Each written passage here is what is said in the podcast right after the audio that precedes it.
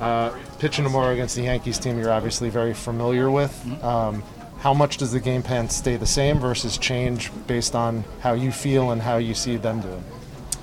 I mean, I think you go into every game with with a plan, but also with the, the mindset of being flexible if you need to change, you know, throughout the course of the game. Um, you know, sometimes it goes according to that plan, sometimes it doesn't. So I think you have to be willing to to kind of assess, you know, as things go and, and kind of have the ability to, to counter what they're trying to do.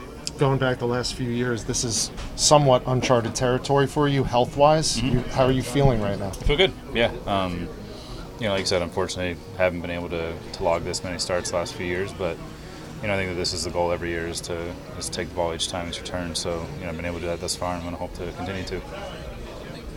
you guys come into this year kind of talking about that, of trying to get you to whatever it ends up being 25, 30 starts, something like that, and just Um, work through it that way?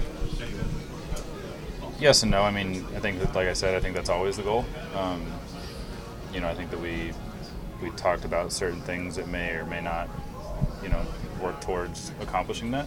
But um, I don't think it was anything where we had to try to, you know, sway from what, what would normally go on. With So you, you didn't sacrifice anything to get to this point. I don't think so. Gotcha.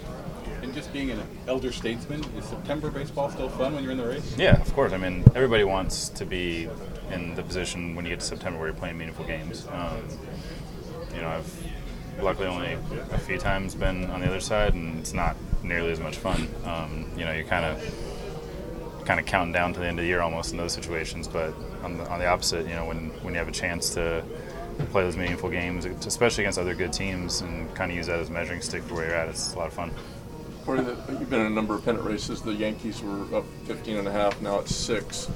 Um, you guys have had so many injuries. What have you seen from this team, just in terms of resilience to stay in the not only stay in the race but climb in the race and, and be there at this spot at this spot right now? I mean, I think that it's just a, a good mentality, you know, from the guys in the room, from the organization and as a whole, just, you know, having a lot of depth in the organization and when guys unfortunately do go down, um, you know, somebody else is ready to step up.